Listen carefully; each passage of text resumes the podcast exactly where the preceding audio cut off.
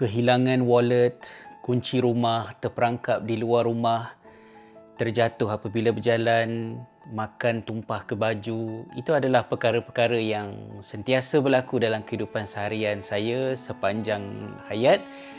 Namun itu bukanlah sebab utama mengapa saya cuba mencari jawapan kepada apa sebenarnya yang berlaku kepada diri saya ini sehinggalah ke hari ini.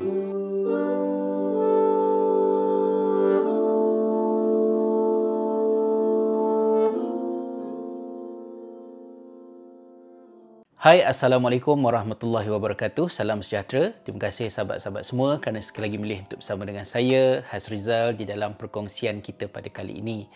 Hari ini adalah merupakan hari yang sangat penting Dan bersejarah untuk diri saya Kerana saya secara klinikal dan rasminya Telah didiagnose oleh konsultan psikiatris yang saya rujuk Sebagai pengidap ADHD Walaupun saya telah beberapa tahun diusul oleh seorang rakan yang juga merupakan seorang psikiatris di tanah air di Malaysia yang saya mempunyai ADHD tetapi saya tidak mahu berada di dalam keadaan uh, self-diagnose uh, kerana saya khawatir ada perkara-perkara lain yang perlu diberikan perhatian, diperincikan apatah lagi untuk memikirkan tentang soal intervention yang lebih bersesuaian dan ketika saya berada di Finland uh, saya tidak mempunyai akses terutamanya disebabkan oleh kekangan bahasa.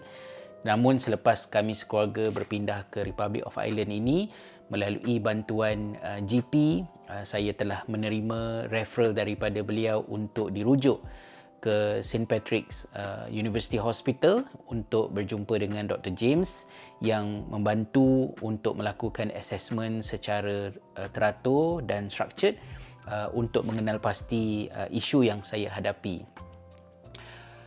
Kali pertama saya diberitahu yang saya berkemungkinan adalah seorang pengidap ADHD dewasa ialah pada tahun 2016 apabila saya berada dalam keadaan berdepan masalah yang sangat banyak berkaitan dengan pembelajaran saya ketika mengambil subjek uh, self-regulated learning di mana di dalam subjek tersebut saya perlu membaca lebih daripada 70 buah jurnal dalam tempoh 6 minggu dan perlu merumuskan daripada jurnal-jurnal berkenaan dalam bentuk write-up yang fully structured saya boleh tengoklah ada kawan-kawan yang menangis dalam kelas, bergaduh dengan pasangan kerana sampai tak bercuti setiap hari nak kena study dan kami telah uh, ber, bertengkar dengan uh, koordinator program mendesak agar program itu diubah, dipecahkan kepada dua subjek kerana kandungannya yang terlalu kejam.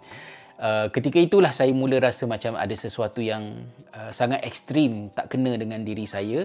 Uh, saya menjadi uh, oversensitif dengan pelbagai uh, stimuli yang berada di sekeliling. Saya tak tahan dengan bunyi angin yang bertiup di luar rumah, bunyi air dalam batang paip. Uh, kemudian uh, selepas masak walaupun saya dah mandi, saya dah tukar pakaian, saya masih lagi rasa terganggu kerana bau masakan yang apabila saya tanya kepada ahli keluarga mereka kata tak ada apa-apa pun kan dan benda itu menyebabkan saya susah nak tidur dan berada dalam keadaan yang sangat tertekan. Pada masa itulah keluhan saya di Facebook, something yang tak sepatutnya dibuat dan saya tak recommend pun uh, telah mengundang seorang sahabat yang dah lama kenal saya untuk melakukan sedikit perbincangan dan di situlah beliau telah mengusulkan kepada saya dengan mengatakan bahawa berkemungkinan saya ini adalah seorang uh, pengidap ADHD. Namun dia tidak boleh mendiagnose hal ini daripada jauh dan saya perlu mendapatkan uh, assessment secara profesional melalui uh, sistem kesihatan yang ada dan itu tak dapat dibuat ketika kami berada di Finland. Apabila saya secara klinikal dan rasminya telah didiagnose oleh psikiatris uh, sebagai seorang pengidap ADHD, dia tidaklah mengejutkan tetapi dia memberikan satu closure kepada uh, belenggu yang menimpa diri saya dan mudah-mudahan lanjutan daripada diagnosis yang telah dilakukan pada hari ini uh, intervensi seterusnya yang berkaitan dengan medication ke apa ke boleh dilakukan dalam bentuk yang lebih teratur. Apa yang ingin saya ketengahkan adalah pentingnya untuk hal ini diberi perhatian oleh setiap individu dan tidak terlambat. Walaupun saya sendiri sudah berusia akhir 40-an nak masuk 50-an rasa macam dah tak ada apa dah nak kejar dalam hidup ini. Tapi I think whatever is left uh, in my next journey uh, I deserve a better happier and more productive life dengan mengetahui tentang uh, hal ini. Kalau difikirkan balik uh, di belakang ini percubaan berkali-kali untuk saya melakukan master degree itu bukanlah kerana desakan kerja tetapi satu saya memang suka belajar. Saya suka meneroka ilmu-ilmu baru terutamanya kerana saya sendiri ada pelbagai pertanyaan dalam fikiran saya yang memerlukan kepada jawapan. Tetapi bila dia sampai kepada peringkat untuk menulis tesis penulisan yang sangat berstruktur panjang uh, membosankan itu amat uh, mencabar kata-kata daripada pensyarah uh, try harder you should it differently. Ataupun misalnya masa dekat Malaysia dulu uh, kena berhenti berceramah. Uh, jangan apa ni layankan sangat benda-benda keluar TV ke apa benda-benda populis ni dan berikan fokus yang sepenuhnya kepada akademik ini. Uh, saya terima dan saya ambil tetapi saya tidak dapat menceritakan uh, keadaan sebenar yang berlaku di dalam diri mengapa saya berdepan dengan masalah. Malah ada juga kata-kata yang sangat uh, merosakkan uh, self efficacy saya sebagai seorang pelajar. Misalnya masa belajar dekat Jordan dulu, saya berbincang dengan uh, pensyarah berkenaan dengan hafazan Al-Quran iaitu sesuatu yang juga saya bincang dengan Dr. James tadi uh, berkaitan dengan fokus bagaimana nak nak maintain fokus dalam kerja yang mungkin membosankan ini tadi ketika di Jordan itu saya perbincangan itu telah disampuk oleh seorang pensyarah uh, yang uh, bila dia pasang telinga sedikit dengar perbincangan saya dengan seorang itu akhirnya dia kata uh, wallahi anta muhmil. Saya ingat lagi kata-kata lah. Dia kata wallahi anta muhmil. Kan demi Allah sesungguhnya kamu tu yang cuai careless muhmil. Maksudnya tak beri perhatian tak berdisiplin dan itu sebabnya kamu berdepan dengan masalah. Pada masa itu saya tak boleh nak melawan kerana sudah tentu kebenaran berada di pihak sistem pensyarah. Kalau you ikut timetable tu semua you sepatutnya boleh buat. Dan kalau you tak boleh buat maknanya masalah tu ialah masalah kamu sendiri disiplin kamu kelemahan kamu yang kamu kena atasi. Dan itu sangat merosakkan uh, pandangan saya terhadap diri saya sendiri. Dan Uh, perkara itu berlanjutan. Dipendekkan cerita, akhirnya graduate jugalah selepas 8 tahun. Lebih lama daripada isteri saya yang buat bidang perubatan. Keinginan untuk mencari jawapan kepada pertanyaan demi pertanyaan dalam hidup menyebabkan saya masuk ke bidang Human Sciences, History and Civilization di UIA, kemudian di UKM. Uh, saya boleh membaca teks sejarah yang mungkin bagi orang lain sangat membosankan tapi untuk diri saya, saya boleh duduk menelaah, membaca, melakukan literature, um, text analysis. Uh, apakah mesej yang tersirat di sebalik satu kenyataan yang diungkapkan 400 tahun yang lalu? Saya boleh ambil tugas itu dan melakukannya dengan baik kerana ia sesuatu yang menarik kepada diri saya. Dia menjawab pertanyaan-pertanyaan yang saya ada. Saya tak ada masalah untuk duduk dekat perpustakaan dan membaca ratusan ribuan uh, helai daripada buku, jurnal. Kalau sekiranya kerja itu adalah kerja yang menarik perhatian saya. Tetapi kalau dia penting namun tidak menarik, antaranya adalah seperti menulis tesis sangat penting. Tidak ada yang lebih penting bagi pelajar universiti selain daripada menulis tesis. Tapi saya berdepan dengan sangat-sangat rumit dan kerumitan itu tidak terhenti setakat pada menulis tesis. Saya juga akan segar-bugar memandu di tempat yang saya tak biasa memandu. Melihat kiri kanan, saya tidak berasa penat. Tapi kalau lalu di lebuh raya yang sama, jalan yang sama setiap hari, saya akan berasa sangat mengantuk. Di island ini pun bila balik daripada Dublin ke Nice, saya kadang-kadang akan cari jalan kalau ada masa untuk saya ikut jalan belakang melalui Blessington Road kerana saya tidak mahu mengantuk. Saya nak tengok kiri kanan. Masa belajar di sekolah, semua cikgu kenal. Azrizal adalah seorang kaki tidur dalam kelas. Saya telah dibaling dengan kapur uh, dan macam-macam lagi lah. Subjek yang saya tak pernah tidur ialah matematik kerana subjek matematik itu sangat menarik bagi saya dan sudah tentulah cikgu lain akan boleh berkecil hati kalau saya katakan subjek lain macam tak menarik pula sehingga saya tidak saya tidak pernah berniat dengan sengaja untuk tidur.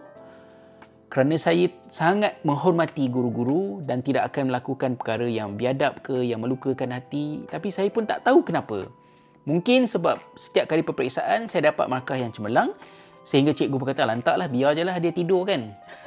Tak, tak, tak gerak saya. Bangun-bangun dah tak ada orang dalam kelas uh, sebab semua orang pergi rehat. Uh, ya dah dah berapa kelas dah saya tertidur tak ada cikgu gerak. It happen.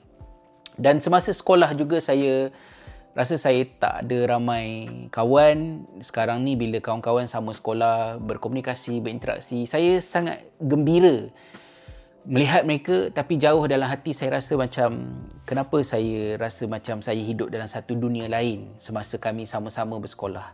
Dan bila ada dua tiga perkara berlaku yang saya tulis saya dapat uh, feedback daripada kawan-kawan kata mereka tak pernah dengar pun mereka tak pernah tahu pun tentang benda ni. Dan itu menyebabkan saya lebih rasa awkward isolate dan uh, there's something wrong about about myself. Jadi semua itu telah dibentangkan bersama dengan uh, Dr. James hari ini dalam tempoh masa yang sangat panjang dan uh, beliau memberikan comfort kepada saya bahawa hal-hal tersebut terjadi ada kaitannya dengan bagaimanakah saya ini secara hardwired dia berbeza uh, di dalam diri dan dia mengundang kepada perkara-perkara ini berlaku. Jadi beliau juga berharap agar melalui uh, diagnosis yang telah dibuat dan intervensi yang bakal uh, dijalankan uh, akan dapat membantu saya untuk lebih berkeyakinan diri bahawa it's not always about your own weaknesses, uh, the mistake that you did, uh, but you are physically uh, ada something yang perlukan kepada sokongan lain untuk membolehkan you berfungsi dengan baik. Memanglah kadang-kadang saya terfikir juga macam kalaulah saya tahu saya ADHD daripada awal lagi, adakah uh, isteri saya masih nak menerima saya sebagai suaminya? Adakah saya akan membentuk keluarga seperti keluarga yang ada pada hari ini? But i don't think we should go there uh, tak ada keperluan pergi ke situ kerana inilah kehidupan yang kita kena ambil dan kita bina uh, ke arah kehadapan yang yang lebih baik. Uh, dan saya harap uh, negative thoughts yang kuat dalam diri uh, impulsifnya saya dalam bercakap terutamanya dalam hal-hal kekeluargaan dapat saya bendung dan uh, mengurangkan timbulnya masalah-masalah supaya saya dapat berfungsi uh, dengan lebih cemerlang sebagai uh, ketua keluarga. Dan uh, dapat kalaulah misalnya masih lagi ada peluang untuk nak sambung belajar masih ada keinginan tapi sangat takut sebenarnya. Saya tak nak fikir tentang PhD, saya dah tak nak fikir tentang masters. Tak ada faedahnya untuk saya kenang masa sekolah selalu dapat nombor satu, SRP dapat 8A1, tak pernah-pernah di sejarah sekolah kami. SPM juga dapat keputusan yang cemerlang. Semua itu sudah menjadi racun kepada saya because setiap kali saya fikir tentang hal itu, well, even if you are genius, it means nothing because you have tried so many times to do even master degree pun tak boleh buat. Malu kan tengok kawan-kawan uh, PhD jadi profesor media apa semua. So what is wrong with you? Adakah kamu stupid? Adakah kamu tidak berdisiplin? Dan uh, walaupun orang cakap macam Hasuza don't think about that macam you dah tulis banyak buku, you sebenarnya ada banyak kejayaan. I I know orang sebut benda tu but it's very difficult for me to proses uh, the subject sebab saya masih lagi rasa ralat terkilan kerana tidak dapat mendapatkan satu master yang sangat senang bagi orang lain. Uh, setahun boleh siap kan master? Saya 20 tahun empat kali cuba uh, tidak tidak uh, berhasil. Dan saya harap selepas ini uh, dapatlah move forward. Apa yang ingin saya pesankan dalam dalam video ini adalah bagi rakan-rakan yang senasib dengan saya jangan terus berada dalam keadaan uh, self diagnose uh, cuba dapatkan uh, rawatan uh, intervensi uh, assessment yang teratur oleh uh, psikiatris yang qualified dalam hal ini. Dan bersabar kerana uh, warga pendidik, cikgu, even di kalangan doktor sendiri bukan semua orang melihat ia sebagai satu isu yang serius. Kerana saya sendiri pun setakat inilah saya rasa bila saya nak bercakap tentang ADHD it sounds more like an excuse rather than an explanation. So you need to use the diagnosis for your own comfort for yourself uh, but not to change how the world view about all these thing. Walaupun kita still berharap agar uh, hal ini melalui pendidikan dan juga advokasi kita dapat memperbaiki pemahaman masyarakat mengenainya insyaallah InsyaAllah saya sentuh lagi dalam masa-masa yang akan datang. Terima kasih atas kesudian bersama dalam perkongsian kali ini. Saya Hasrizal. Uh, saya adalah seorang ADHD uh, dewasa dan saya mengambil ini sebagai ujian daripada Allah yang datang bersama dengan hikmah. Kita bergerak ke hadapan insyaAllah.